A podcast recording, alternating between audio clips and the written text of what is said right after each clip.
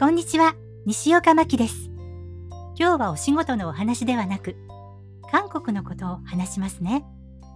前回の配信でちらっとお話ししましたが、派遣社員時代にちょうど契約が終了して、次のお仕事に就く前に、韓国に1ヶ月だけ留学しました。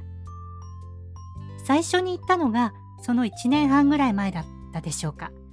日本全国の劇場に足を運んで、歌舞伎やお芝居を見て貯めたマイレージで韓国に行ったんです。それがすんごく楽しくて、2回目は友達を連れて行きました。その時に、ジャンプっていう舞台を見たんですね。セリフのない舞台なんですけど、それがすごく面白くて、お気に入りの俳優さんも見つけて、帰ってきてからその俳優さんに翻訳ソフトを駆使してメールを送ったりして、お返事ももらえたんですよ。韓国語が話せたらもっと楽しいだろうなって、すごく思いました。そんなわけで、思い切ってプチ留学。これが3回目の韓国でした。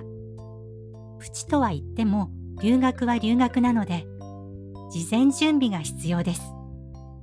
仲介会社を通せば楽ですけど、お金ももったいないので、入学手続きやお部屋探しも全部自分でやりました。習ったことのない片言の韓国語でもなんとかなりましたよ。それでそのお気に入りの俳優さんに、韓国に1ヶ月行きますって報告したら、僕はその時期イギリスで公演中ですってお返事が来ました。残念。ですが、それで留学やめたとはならず、単身乗り込みました。今日はここまでです。